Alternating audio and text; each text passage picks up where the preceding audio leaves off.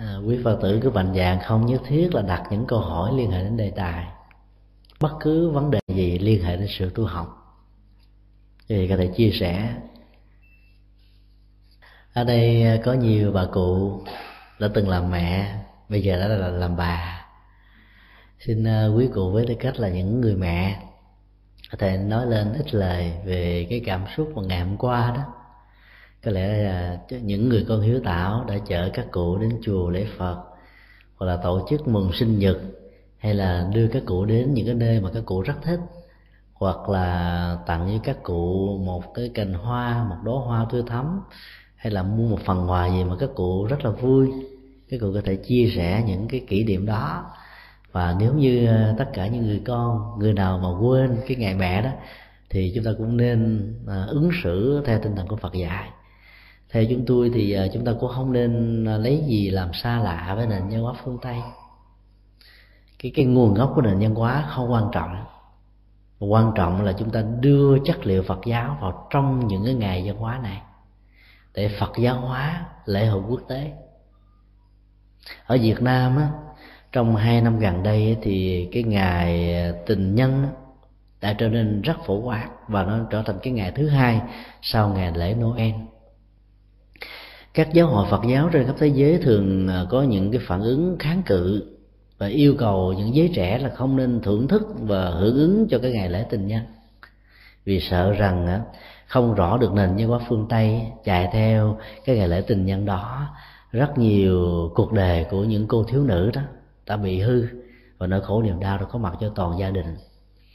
Chúng tôi có một cái nhìn à, rất khác với cái khuynh hướng đó kháng cự là một cái dòng chảy của nền văn hóa là điều không nên. Bởi vì à, bản chất của văn hóa đó, nó là một sự lựa chọn. Cho nên nó có thể vượt biên giới và được hỗ trợ bởi tất cả những cái khuynh hướng của kinh tế. Người ta đầu tư và phát huy những cái nền tảng văn hóa đó để người ta được lợi lộc kinh tế. Cho nên kháng cự không nên. Vấn đề ở chỗ là chúng ta nạp vào lòng thực tại của nền văn hóa đó, những chất liệu tâm linh mới những chất liệu từ bi mới, những giá trị của nhà phật. Cho nên đến ngày lễ tình nhân chúng tôi khuyến khích tất cả các phật tử hình hưởng ứng và hưởng bằng tinh thần của một người phật tử. Tức là nếu như người đó muốn ham lại cái tình yêu đang có, mà có nhiều lận đận với nhau, thì ngay cái ngày đó biểu tỏ tình yêu cho tinh thần Phật dạy. Đó là tha thứ, hiểu biết và chia sẻ lẫn nhau vấn đề trách cứ, ai đúng, ai sai, ai lỗi, ai phải đó, nó không còn là quan trọng nữa. Mà vấn đề quan trọng đó là hạnh phúc của hai con tim. Vấn đề quan trọng đó là hạnh phúc của cả một gia đình. Vấn đề quan trọng hơn là cái con đường phía trước mà hai người phải tiếp tục cùng dìu tay nhau mà đi. Cho nên đưa những chất liệu của đạo Phật vào bên trong lòng thực tại của nền nhân hóa ngoại lai đó đã làm cho dân hóa đó trở thành dân hóa Phật giáo sao vậy chúng tôi mạnh dạng đề xuất cái hướng như thế này là bởi vì như lai thế tôn của chúng ta đã từng làm việc đó. Ngài đã sử dụng là những khái niệm nhân quả, hay sử dụng là một số khái niệm của nền văn hóa ấn độ. Nhưng trong đó đó, chúng ta thấy hoàn toàn những nội dung mới. Chẳng hạn như trong kinh pháp cú, như là thế tôn đã dùng cái từ bà la môn. Một khái niệm, một thuật từ rất quan trọng để chỉ cho cái giai cấp rất quan trọng trong giai cấp ấn độ lúc bấy giờ. Đó là người quyết định về giáo dục, người quyết định về tôn giáo, người quyết định về tinh thần, người quyết định về tâm linh. Như là thế tôi muốn nạp vào nội dung mới cho khái niệm này, đó là một người được gọi là bà la môn giáo. Không chỉ đơn thuần chỉ vì người đó được sinh ra từ hoàng tộc bà la môn. Bảy đời phía cha, bảy đời phía mẹ mà người đó phải có tư cách đạo đức, phải có phẩm hạnh của một người thoát tục, phải có những giá trị thăng hoa và dấn thân trong cuộc đời này với tư cách là một con người mang lại lợi ích cho nhiều người. Dĩ nhiên khi như lai thế tôn sử dụng khái niệm bà la môn để ám chỉ cho những vị xuất gia của ngài có rất nhiều người phê bình ngài. Ta nói rằng là ngài đang đánh lặng con đen. Tức là dùng một khái niệm của bà la môn giáo để chỉ cho tu sĩ của phật giáo làm cho những người bà la môn giáo lúc bây giờ rất hoang mang. Bởi vì thấy hai cái điểm này giống nhau. Rồi từ bỏ bà la môn đi theo ngài bởi vì khả năng thuyết pháp của ngài lòng từ bi của ngài tuệ giác của ngài rất lớn. Đến độ ai đã từng gặp ngài một lần đều trở thành đệ tử của ngài. Họ sợ lắm họ phê bình ngài. Nhưng ngài vẫn không bận tâm về việc đó. Ngài thấy rằng là việc giữ lại những hình ảnh hay là hình thức của nền văn hóa có sẵn á, là một nhu cầu rất lớn. Nạp vào trong cái nền tảng văn hóa đó một nội dung mới đó là điều cần thiết, chứ phải thay đổi tôn giáo đó. Mà thay đổi nội dung là cái quan trọng. Cho nên đức phật không bao giờ muốn người khác trở thành tín đồ của ngài, nếu người đó đã có đạo. Mà ngài chỉ nạp vào một nội dung mới cho những người có tôn giáo khác đó sống với một chất liệu của một người phật tử. Cái đó là cái cần thiết. Do đó chúng ta cứ hưởng ứng những cái nền tảng văn hóa phương tây, không sao cả miễn là trong sự hưởng đó chất liệu của phật giáo phải có. Còn thiếu chất liệu đó thì chúng ta nhập cuộc mà quên dòng mất gốc. Phương tiện mà phải bắt biến thì được còn phương tiện tùy duyên mà mất gốc đó, là điều không nên. Cho nên ngày hôm qua là ngày mà cũng ờ, rất là có ý nghĩa với chúng ta. Rồi đến cái ngày ờ, ngày cha đó của nền văn hóa phương tây thì tất cả chúng ta cũng nên nhớ là ngày hôm đó mà chúc mừng sinh nhật của người mẹ và của người cha. Còn ngoài ra chúng ta còn có thêm một ngày nữa là ngày rằm tháng 7 ngày đó là ngày cha và ngày mẹ ở trong đạo phật. Cho nên nếu trong một năm mà chúng ta có đến ba ngày để nhớ cha, nhớ mẹ, thì rõ ràng chúng ta có phước báo hơn các tôn giáo khác. Các tôn giáo khác họ nhớ có một ngày là hết rồi. Mình có đến ba ngày, thì có gì hạnh phúc cho bằng phải không ạ? à? Ở thì có cụ nào muốn chia sẻ? Xin các cụ tự nhà mời nhà mời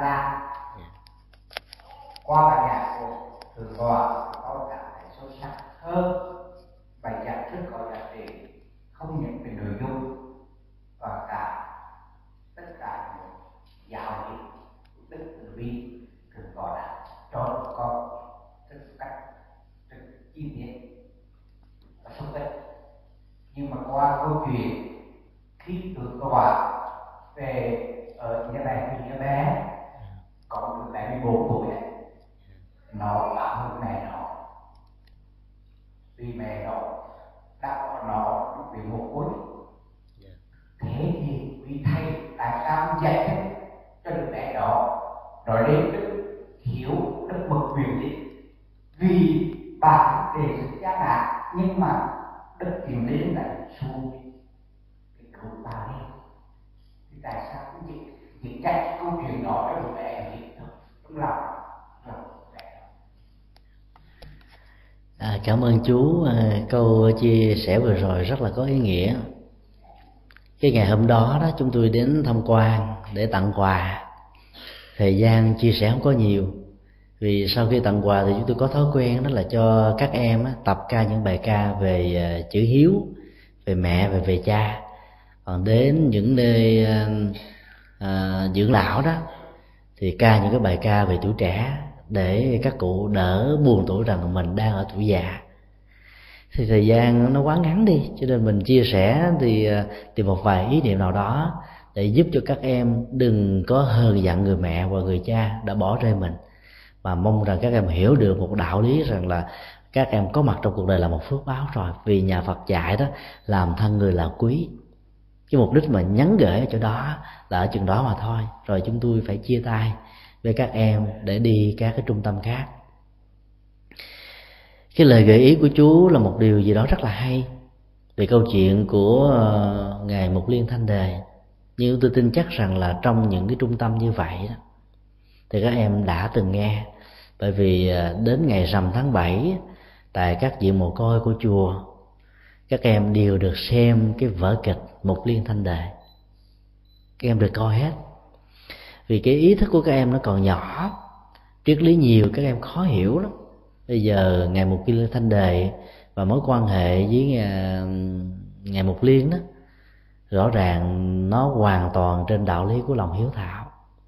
Ở đây, cái khác biệt căn bản với câu chuyện một liên thanh đề và câu chuyện mà chúng ta vừa được chứng kiến đó ở chỗ là bà mục liên không hề có một thái độ đẩy bà bà thanh đề không hề có một thái độ đẩy ngài Mục liên vào cái con đường bế tắc. Hay là rơi vào một cái hoàn cảnh lâm ly bi đát, không có người chăm sóc phải ở trong một cái trại mồ côi. Mà ở đây bà chỉ có lòng bỏn sẹn và bất kính tam bảo mà thôi. Nhưng mà với tư cách là một cái người hiếu thảo, thì ngài mục liên đã làm một cái công việc cho tất cả mọi người cùng nói gương theo. Đó là trở thành một bậc thánh rồi, lòng hiếu thảo đó vẫn được duy trì. Huống hồ là những người phàm kẻ tội của chúng ta.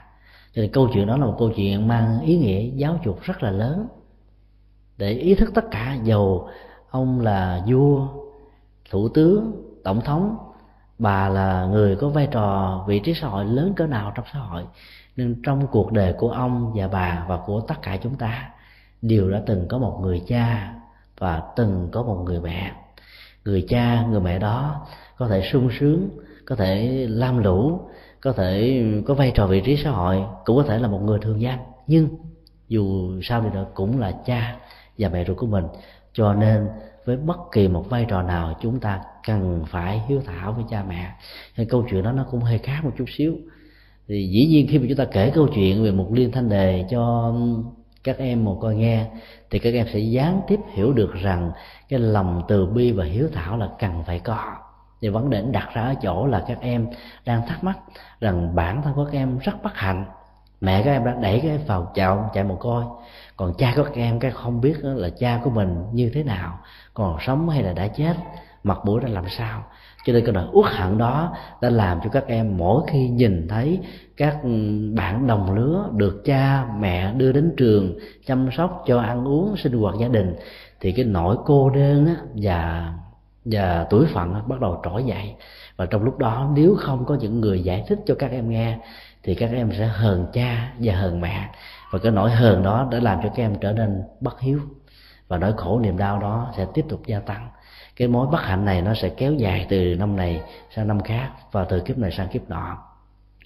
Ở trong các ngôi chùa thì các em thường được đọc bài kinh Du Lan và báo hiếu vào tháng 7 từ ngày mùng 1 cho đến ngày 14 tháng 7 thì đọc kinh Du Lan. Từ ngày 15 cho đến ngày cuối cuối tháng 7 thì đọc tin báo ơn cha mẹ cho nên theo một cách thức trực tiếp hoặc là gián tiếp thì các em sẽ hiểu được rằng là dầu các em có được cha mẹ trực tiếp chăm sóc hay không thì việc có mặt của các em trên cuộc đời là một ân phước rồi.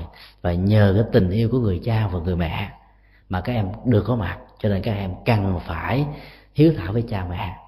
Cho nên rất tiếc là ngày hôm đó không có thời giờ để chia chia sẻ thêm. À, cảm ơn chú.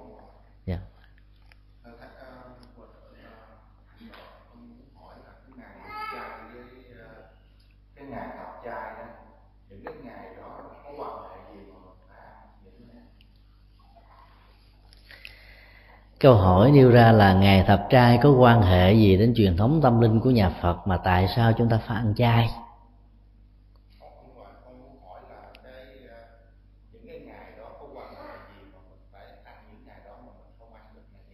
Dạ nó cũng có ý nghĩa như vậy thôi. Trong nền văn hóa của ấn độ đó thì ngày thập trai đó là cái ngày mà họ quan niệm rằng ma quỷ và các thần hồn ở các nghĩa địa sẽ phưởng phát khắp mọi nơi. Lúc đó là người ta phải đóng cửa nhà lại thật kỹ, thật kín, không đi ra ngoài đường. Vì việc đi ra ngoài đường sẽ gặp ma ma bắt hồn, ma bắt vía, cho nên họ rất là sợ. Khi đức phật ờ, nhìn thấy được cái quan niệm phong tục sai lầm đó đó là ngài đã giới thiệu cái ngày bắt quan trai đó, nó rơi vào chỉ cái ngày mà sau này trung hoa nâng nó lên trên này hợp trai. Là cái ngày mà chúng ta cần phải, gọi là, tu tập nhiều hơn nữa để làm cho các hương linh đó được siêu sanh thoát quá ở trong bài kinh trung bộ đó, có một đoạn kinh ngày nói như thế này.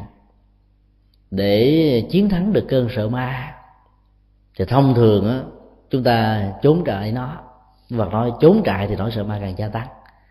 Có nhiều người trốn trại bằng cách là là vào trong một cái phòng thật kín, khóa cửa lại thật kỹ, lấy thêm những cái đồ để tắn cái cửa đó ra để cho ma không đẩy được vào.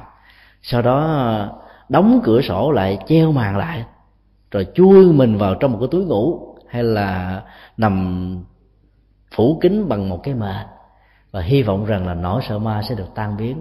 Nhưng mà càng làm nhiều chừng nào thì nỗi sợ ma càng tỷ lệ thuận chừng đó. Như là thế tôn dạy không nên. Bây giờ muốn hết sợ ma đó thì đến cái ngày thập trai đó ma quỷ nhiều lắm thì cứ ra ngoài gò ma mà nhát ma. Ngài dùng cái từ là đi ra gò ma mà nhát ma. Khi mình mang tâm niệm là mình đi nhát ma thì ma sẽ sợ mình. Đó là điều mà ngài nói đó, về phương diện tâm lý đó. Rất hay thử bữa nào chúng ta thử áp dụng thì sẽ thấy. Trong cái nền phim ảnh hiện đại, cứ ngày thứ bảy và ngày chủ nhật á, người ta thường cho chiếu phim ma lắm. Vì những ngày cuối tuần mà phim ma chỉ được chiếu vào khoảng giữa đêm thôi 11 giờ trở đi, làm cho ta lạnh lùng, không dám ra ngoài đóng cửa. Nghe cái tiếng cây sồ sạc chút xíu thôi là tưởng được con ma nó đang núp bên sau lưng của mình. Đó là gieo rất những hạt giống của nỗi sợ hãi như là thế tôn là xóa bỏ hạt giống sợ hãi vì sợ hãi đó, nó mang lại nỗi khổ niềm đau lớn lắm.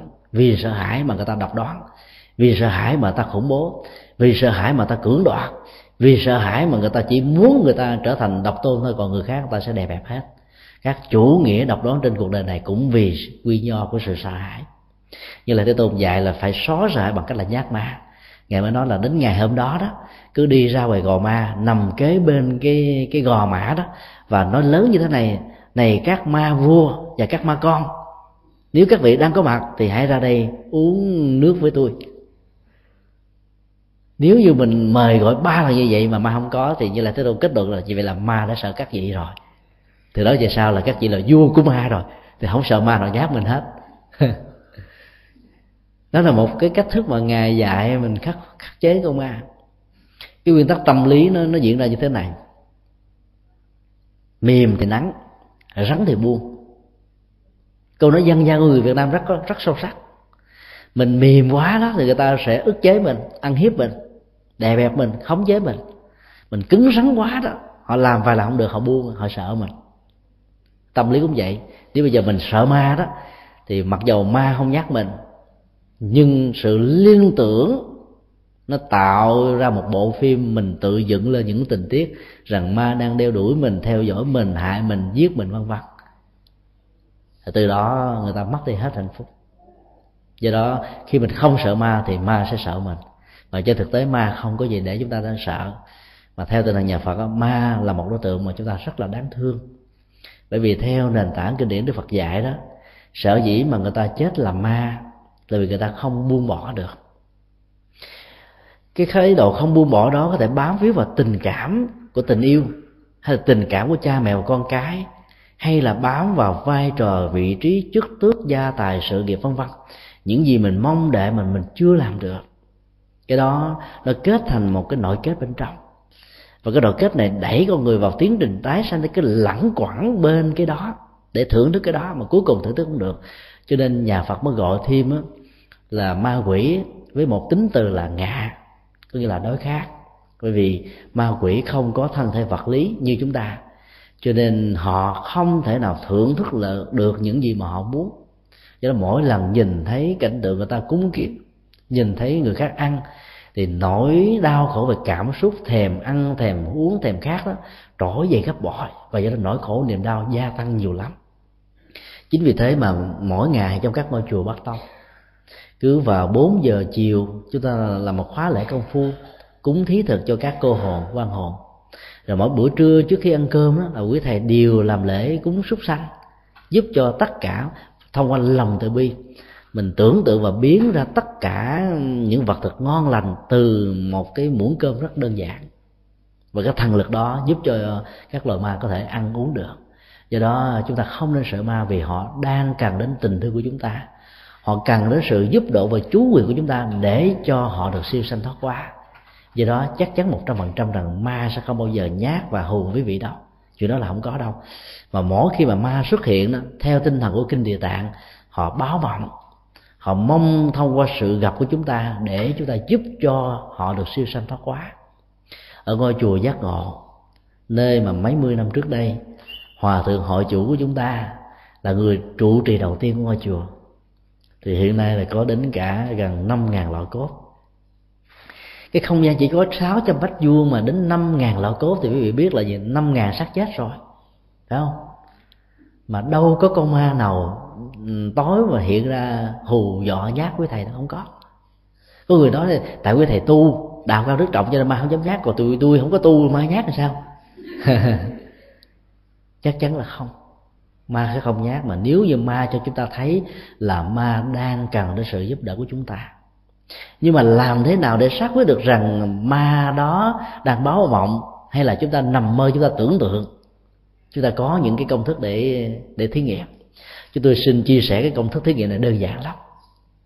Nếu như ai đó cứ nằm mơ thấy người thân mình quá cố về nói là à, em ơi anh ở dưới đây lạnh quá à, không có áo quần với mặt cho nên ngày hôm sau mua giấy ờ, vàng mã về nốt cho anh để anh có tiền mà anh mua quần áo mà xài.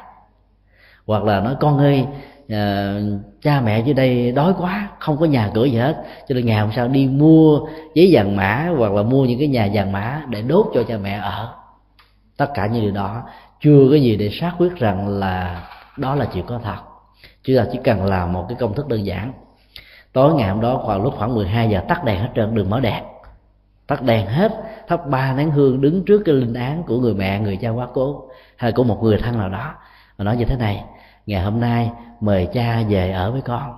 Con nhớ cha dữ lắm, con thương cha dữ lắm. Từ khi cha đi đến rồi, con cảm thấy là buồn nhớ vô cùng. Rồi sau đó, cứ nhẩm câu nói đó trên cái giường cho đến lúc nào giấc ngủ diễn ra thì thôi. Nếu như tối hôm đó nằm mơ thấy cha về, đó là là cái bước đầu tiên ngày hôm sau cũng đúng ngay giờ đó, thắp ba nén hương đứng trước phương án và nói rằng là, cha ơi, ngày hôm nay con rất hạnh phúc vì ngày hôm qua cha đã về thăm con. Cho nên cha không cần về nữa. Mong cha hãy đi và mong cha hãy sanh về thế giới an lành của đức phật. Cha hãy siêu sanh thoát quá bởi vì cái kiếp ngạ quỷ này đó, cha giữ nhiều chừng nào, bám víu chừng nào thì nỗi khổ đau sẽ kéo dài chừng đó. Một giờ hai đi. Nếu tối hôm đó mà vẫn bị báo và gặp, thì chúng ta biết rằng là người cha chưa được ra đi. Cho nên, dầu chúng ta không muốn người cha có mặt, người cha vẫn tìm cách có mặt. Còn nếu như đi hôm đó mà chúng ta không gặp gì hết, thì chúng ta biết rằng là ngày hôm trước vì chúng ta thương kính quá, cho nên lòng thương kính đó đã được diễn ra dưới hình thức một giấc mơ. Cái gì chúng ta ước nguyện mà không được cơn mơ sẽ xuất hiện chúng ta chỉ cần một công thức đơn giản thôi. Thì chúng ta sẽ biết chắc chắn rằng là cái người đó ra đi được hay chưa, có cần chúng ta giúp đỡ hay không. Còn sự liên tưởng nhiều khi làm chúng ta nghĩ ra thôi, chứ còn thực tế không có. Và nhất là những nơi nào mà cái người quá cố đó đã có rất nhiều kỷ niệm đẹp với chúng ta. Ví dụ như cái bàn làm việc của người chồng mà bây giờ ông đã không còn nữa. Mỗi lần đứng kế bên cái bàn làm việc đó, người vợ bắt đầu hình dung ra hình ảnh của người chồng đang tận tị với những cây viết ở trên tay, với những sắp đồ án, với những cái cái công việc đang làm. Tất cả những hình ảnh đó sống trở lại như là một cái cuộn phim. Điều đó không có gì để chứng tỏ rằng người đó chưa ra đi. Cho nên chúng ta cứ thầm nguyện, mong người đó đừng bao giờ cho mình thấy, mà mình vẫn thấy thì trường hợp đó là trường hợp chưa được siêu sanh thoát quá chính vì thế mà đức phật đã dạy trong những cái ngày mà bây giờ chúng ta biết là thập trai đó, là những ngày mà ma quỷ thường hiện hồn về nhát những người lành. Đức phật mới dạy là chúng ta tu tập thật nhiều để hồi hướng công đức cho họ, để mong cho họ được siêu sanh thoát quá thì từ đó cái phong trào tu tập bác quan trai đó đã được diễn ra như là một cái khóa tu.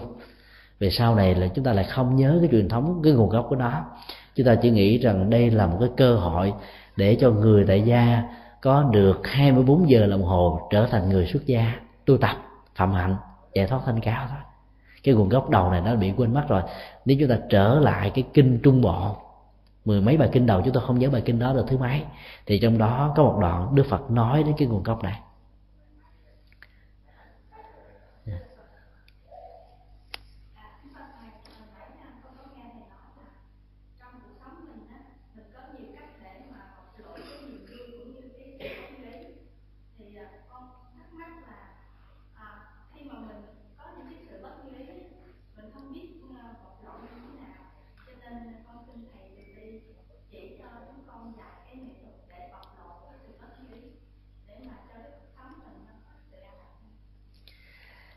Câu hỏi của một à, cô phật tử vừa nêu ra là sự bộc lộ là một nhu cầu.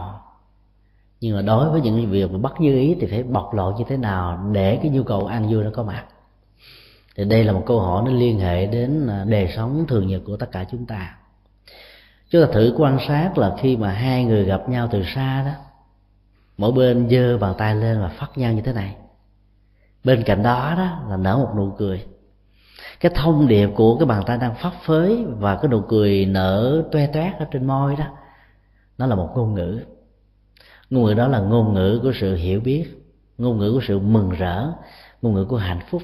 Và điều mà chúng ta nói cho người kia qua hình ảnh ngôn ngữ của bàn tay và ngôn ngữ của cái miệng ở đây là chúng ta có tình thương với nhau, chúng ta có tình hòa bình với nhau, chúng ta có tình thân hữu với nhau và chúng ta có tình hạnh phúc với nhau tất cả mọi thứ đều có ngôn ngữ của nó. nếu như trong cuộc đời chúng ta sống với một người nào đó, giao tiếp ở trong một cộng đồng, trong một công sở mình đem một làm ăn, hay thậm chí là à, tới tế sinh hoạt trong một ngôi chùa, lời qua tiếng lại, sinh hoạt, hoặc là chúng ta giải mã ngôn ngữ thân thể, ngôn ngữ lời nói, ngôn ngữ ý tưởng của người khác một cách sai lầm đó, chúng ta có thể nghĩ rằng người kia đang hại mình, đang không thích mình đang nói xấu mình đây nọ. Và do đó chúng ta có một phản ứng tâm lý đối lập đó là chúng ta không thích người đó lại. Thì lúc đó đức phật dạy chúng ta là phải phóng thích dòng cảm xúc đó ra bên ngoài. Có thể quý vị sẽ rất là ngạc nhiên khi nghe chúng tôi nói điều này. Bởi vì tất cả chúng ta đã từng nghe một câu tâm niệm trong 10 điều tâm niệm đó là hoan ước không cần biện bạch vì biện bạch là hèn nhát. Câu đó, đó là một lối ứng xử cho những người có bản lãnh và nó được đặc biệt áp dụng trong tình huống khi mà lời giải thích đó, trở thành một sự hiểu lầm. Càng giải thích làm cho người ta càng quy kết mình. Thì trong trường hợp đó đó chúng ta không cần phải nói nhiều và chân lý nó nó có thể diễn ra bằng sự quan sát thông qua thời gian của bản chất nhân quả để người đó tự hiểu về bản chất và giá trị đạo đức của mình trong tất cả những tình huống còn lại, khi mà nỗi khổ, niềm đau bị ghim vào trong trái tim, cảm xúc của chúng ta, nếu chúng ta im lặng vì sợ rằng nói ra là hèn nhát thì nỗi khổ, niềm đau sẽ trở thành một cái gì đó khống chế và thiêu đốt tất cả hạnh phúc của chúng ta. Cho nên khi ứng dụng lời tổ dạy, chúng ta phải thận trọng. Trong khi đó, ứng dụng lời phật dạy thì an toàn. Lời tổ dạy cho những tình huống cụ thể lời phật dạy có thể áp dụng cho rất nhiều tình huống khác nhau. Trong rất nhiều bài kinh, đức phật dạy chúng ta, mỗi khi có một người nào đó nhận định sai về ngài ngài không bao giờ giữ trạng thái im lặng. Đây là điều có thể làm cho vị ngạc nhiên thêm nữa. Đức phật đã nói như thế này, những điều này không có trong chúng tôi. Chúng tôi không phải là tác giả của những điều đó. Ngài vẫn phải trình bày giá trị chân lý cho người khác cảm nhận điều vấn đề còn lại, người kia có tin hay không là chuyện của họ. Còn phận sự của ngài ngài đã làm xong. Và ngài nói với một thái độ không trách cứ, không oán hờn, không hận thù, không trả đũa, mà ngài nói với một nhu cầu tuyên bố sự thật, để cho những người khác không bị hiểu lầm, không dẫn đến tình trạng, gọi là bi kịch và bi đát nhiều hơn đó là ứng xử của đức như lai thế tôn ở trong kinh trường bộ của nền kinh tạng bali. Nếu chúng ta phân tích hai cách ứng xử này, chúng ta thấy lối ứng xử của như lai thế tôn là điều mà chúng ta nên bắt chước. Trong mối quan hệ vợ chồng, hay là thân hữu, hay là với những người dân với nhau, nếu một sự hiểu lầm hay là nỗi khổ niềm đau đó được gieo rắc, như lai thế tôn thường sánh ví nó giống như là mũi tên. Có rất nhiều phản ứng diễn ra về cái mũi tên đau vào trong dòng cảm xúc và thân thể của chúng ta. Một trong những phản ứng thông thường nhất đó, chúng ta có thể đặt ra câu hỏi, ai là tác giả của mũi tên này? Người đó mặc mũi ra sao, con cái nhà ai? Và câu hỏi kế tiếp là, động cơ nào người đó đã ghim mũi tên vào thân thể của chúng ta? Như là thế tôi nói, nếu như lúc đó chúng ta đang tranh luận, tìm kiếm nguồn gốc và động cơ của mũi tên đâm vào nỗi khổ niềm đau của chúng ta thì như lai e rằng đó cái chết sẽ diễn ra trước khi cái mũi tên này được rút ra khỏi cơ thể. Do đó nó không phải là một giải pháp. Khi mà một nỗi khổ niềm đau xuất hiện đó thì mũi tên của khống chế về cảm xúc đã bắt đầu có mặt. Như lại tôi dạy tốt nhất trong trường hợp đó, đó là chúng ta phải nhổ nó ra bên ngoài nhổ bằng cách nào? Kéo mũi tên nó ra ngược về sau thì cái hình thù mũi tên đó là một cái góc tam giác ngược do đó, nó sẽ xước vào trong cơ thể, vào làn da thứ thịt, gân, xương và vậy thì sự rỉ máu sẽ nhiều hơn và nỗi đau điếng nó sẽ diễn ra gấp bội.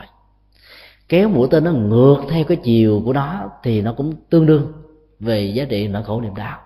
Như là thế tôn nói, trong tình huống đó, chỉ còn một cách duy nhất là chúng ta phải mạnh dạn dùng bàn tay của mình nắm vào đầu của mũi tên thật chặt, rồi dùng cái bàn tay còn lại bẻ gãy cái mũi tên nó ra sau đó rút nó ra thật là nhanh ra khỏi cơ thể thì nỗi khổ niềm đau đó điến lên một lần rồi sau đó nó sẽ hết. Cái đó là một nghệ thuật phóng thích. Chúng ta thử áp dụng các cái nghệ thuật của nền tâm lý học hiện đại để um, lý giải lời Phật dạy về cách phóng thích nỗi khổ niềm đau khi nó có mặt với chúng ta trong bất kỳ một mối quan hệ nào chúng ta thấy nó là điều mà chúng ta không thể nào bỏ qua. Nền tâm lý học um, phương tây đó dạy con người mỗi khi nỗi khổ niềm đau xuất hiện với người nào đừng bao giờ giấu giếm nó. Hãy bộc lộ nó ra. Nhưng cách thức bộc lộ của nền tâm lý học rất nguy hiểm. Họ bảo chúng ta phải làm một hình nộm. Rồi sau đó đó, mình đứng trước hình nộm này, chửi thật là lớn tiếng vào hình nộm và hình dung rằng hình nộm đó là cái người mà mình đang thù, mình không thích. Đập tay mình thật là mạnh vào hình nộm. Rồi có thể dùng tên dùng cung bắn vào. Và nếu là người ấn độ thì họ có thể lấy cả đuốc đốt cái hình ảnh nó ra thành tro bụi để nghĩ rằng là người đó đã chết rồi. Cho nên nỗi khổ niềm đau này đã tan biến. Từ đó về sau họ không còn những mắc mú gì đấy với người đó nữa. Còn ức chế đó nó sẽ dẫn đến những sự phản tác dụng về tâm lý. Nhưng từ góc độ tâm lý học của nhà Phật đó, khi chúng ta làm việc đó chúng ta đang gieo một nghiệp sát đang gieo những nghiệp xấu về miệng về thân về ý tưởng. Và do đó cái nỗi khổ niềm đau giữa hai bên sẽ tiếp tục được gia tăng. Không phải là cách giải quyết vấn đề. Cho nên cách giải quyết vấn đề của như lai thế tôn cũng giống cách thức trong một ngôi nhà. Nỗi khổ niềm đau á, có thể được tượng trưng như là khí carbonic. Đầy nghe cả nhà và con người chúng ta nếu như trong gia đình nó có gồm năm thành viên tượng trưng cho năm mối đối tác đang có mặt trong một ngôi nhà không có khí oxy để thở chúng ta làm gì? Nếu lúc đó ngồi im lặng không ai nói với ai lời nào cái chết diễn ra cùng một lúc cho tất cả mọi người thành viên. Nếu lúc đó chúng ta tự ái nghĩ rằng là tôi không có lỗi cho nên tôi không cần phải giải quyết vấn đề này à, tôi không phải là tác giả của khí carbonic cho nên tôi không cần phải tình nguyện để tháo gỡ cái carbonic ra bằng cách là mở cửa sổ hay là mở cửa cái. Nếu ai làm chuyện đó có tịch rụt rịch thì người đó là người có lỗi. Nếu tất cả chúng ta đều cần cự qua lại bằng cái bản ngã và chứng tỏ rằng tôi nói ra trước, tôi làm trước là tôi không có bản lĩnh. Và tôi làm trước là tôi là tác giả của nó. Thì tất cả mọi người có mặt trong ngôi nhà đó sẽ chết cùng một lúc. Hoặc là chết trước chết sau tùy theo sức chịu đựng của mọi người. Vấn đề còn lại của chúng ta là phải làm sao cho khí carbonic này được phóng thích ra bên ngoài. Có thể phóng thích bằng cách đập cửa sổ, có thể phóng thích bằng cách mở cửa cái có thể phóng thích bằng cách là mở cái nắp ống khói của một ngôi nhà. Mỗi người có cách thức riêng, nhưng từ góc độ của nhà phật, phải mở ra một cách an toàn. Bằng không, nó dẫn đến tình trạng là dằn cá chém thớt. Cho nên lúc đó chúng ta phải nói với nhau thôi. Chỉ có cách nói với nhau thì vấn đề nó mới được giải quyết một cách rất là êm đẹp. Ví dụ như hai bên đang hiểu sai với nhau. Bây giờ chúng ta là không trình bày trực tiếp với người hiểu sai đó, mà chúng ta lại nói với người thứ ba, nói với người thứ tư nói với người thứ năm, trong lúc nói, chưa chắc gì chúng ta kiềm được dòng cảm xúc. Và nếu những người kia thương mình mà không biết cách á, họ có thể nói bằng cách là cái ông đó ông xấu lắm, tôi đã nghe hàng trăm chuyện xấu về ông ta, cho nên đừng có bàn tâm về ông này. Nói như vậy thì nỗi khổ niềm đau của mình là gia tăng. Cái bản ngã nó được nuôi nuôi dưỡng và nó được là, bao bọc bởi những cái giận dữ, cho nên là chúng ta không bao giờ tháo gỡ với nhau được. Cho nên phải nói với nhau, thay vì chúng ta nói về nhau tại sao chúng ta phải chọn giải pháp nói với nhau? Bởi vì nói với nhau á, chúng ta phải chọn lời mà nói. Chẳng lẽ giờ cái người kia đang đối diện với mình mình chửi nặng nề? Cái phép ngoại giao lịch sự và tối thiểu, mình không thể nào nói với họ bằng những lời lẽ như vậy. Cho nên chúng ta phải nói nhẹ hơn là lúc người kia không có mặt. Như vậy là cái cường điệu và cường độ của lòng sân hận đã giảm đi mấy phần trăm khi chúng ta nói với nhau trong lúc nói với nhau thì chúng ta phải nói với sự lắng nghe. Và đến lúc đó chúng ta phải học cái hạnh bồ tát quan âm. Tức là lắng nghe chứ không có phê bình. Lắng nghe chứ không có chỉ trích. Lắng nghe chứ không phản ứng. Để cho người kia trút đổ hết tất cả cơn giận dữ trên cơ thể của mình. Từ cái đó sẽ hái giả. Cái nhu cầu phóng thích là một nhu cầu không thể thiếu. Mỗi người có cách phóng thích riêng phải nói ra được đó, thì họ mới cảm thấy thoải mái. Lúc đó chúng ta không cần biện hộ chúng ta cũng không cần phải nói nhiều mà chúng ta phải nói nói một cách là à, cái này tôi không có. Thôi xin lỗi dù sao sự hiểu lầm này cũng làm cho anh chị khổ đau nhiều lắm rồi. Mong sao cho khổ đau này tan biến có thể có nhiều cách nói khác nhau. Miễn làm sao chúng ta nói được rằng chúng ta là người không có nếu mình không phải là tác giả.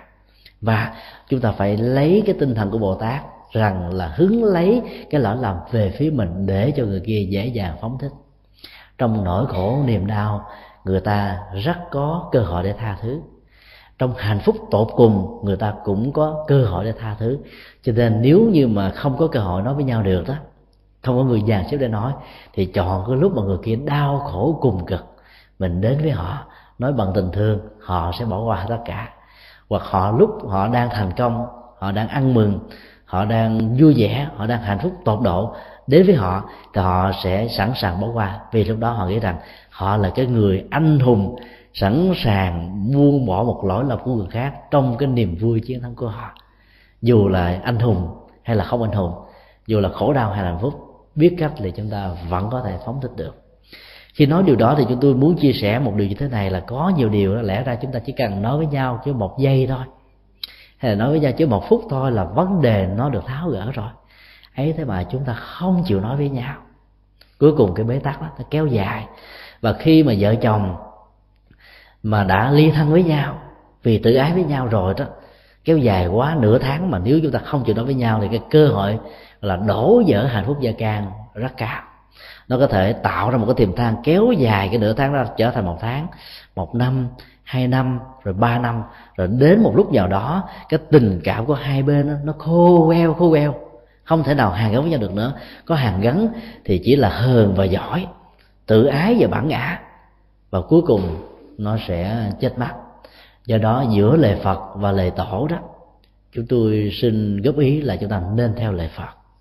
Còn theo lời tổ của lượng bảo dương tam muội đó, chúng ta phải ghi nhớ một điều là áp dụng trong tình huống khi mà lời giải bài của chúng ta đó, đã không còn tác dụng mà dẫn đến phát tác dụng thì lúc đó đức phật dạy là im lặng như thiền định. Đó là một nghệ thuật. Thì trong im lặng của thiền định đó, không còn có tất cả những lời trách cứ không còn đổ lỗi đổ phải không còn ta và người nữa.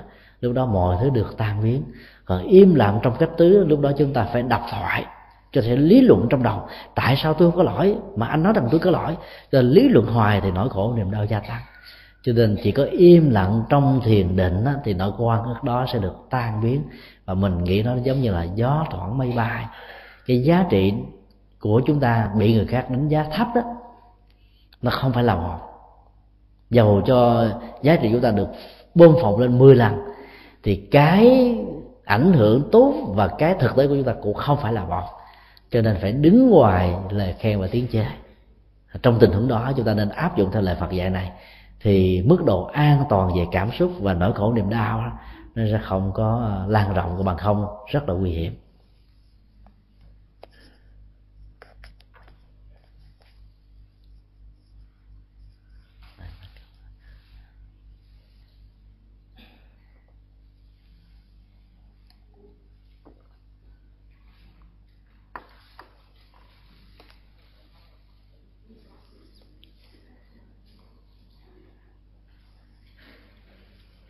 Bữa nay à, không khí hơi lạnh, phải không? Lạnh. Nghe về trái tim của mẹ, cho nên à, ai cũng cảm thấy hạnh phúc. Khi hạnh phúc rồi đó, mình cũng không muốn nói gì thêm nữa. Nói sợ hạnh phúc nó bay đi. Thì như vậy thì chúng ta tạm à, kết thúc tại đây. Ngày mai chắc lẽ là cũng vào đúng ngay giờ này. Chúng ta sẽ gặp nhau lại trên chánh điện. Và chúng ta sẽ chia sẻ một đề tài khác ở đây quý vị thích về đề tài gì?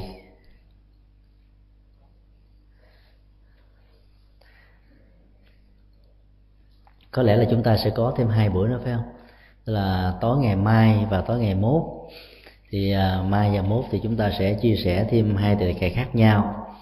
Rồi uh, khoảng tháng 6 dương lịch đó, uh, à, chúng tôi lại có thêm một may mắn thứ ba là trở về lại đây. Thì lúc đó chúng ta sẽ cùng chia sẻ về kinh địa tạng cho nên chọn một vài phẩm thôi. Về phẩm tiêu biểu trong số 13 phẩm của kinh địa tạng. Để à, mình tìm hiểu thêm về tư tưởng và triết lý của bản kinh này. Rồi à, sang năm một năm nữa, nếu có dịp thì chúng ta sẽ tiếp tục à, tìm hiểu thêm những phẩm còn lại. Cứ mỗi lần chúng ta tìm hiểu một chút, chia sẻ một chút xíu. Và ngày mai á, nếu như ngày hôm nay mà ai có những câu hỏi mà muốn cúng dường cái ờ, thời gian cho người khác hỏi đó thì ngày mai quý vị cứ hỏi. Cho nên là khi mình học Phật pháp rồi đó cái cơ hội mình không đến với mình mình cứ nghĩ mình cúng dường cho người khác là tự nhiên thấy nó vui phải tại vì thời gian nó có giới hạn đó.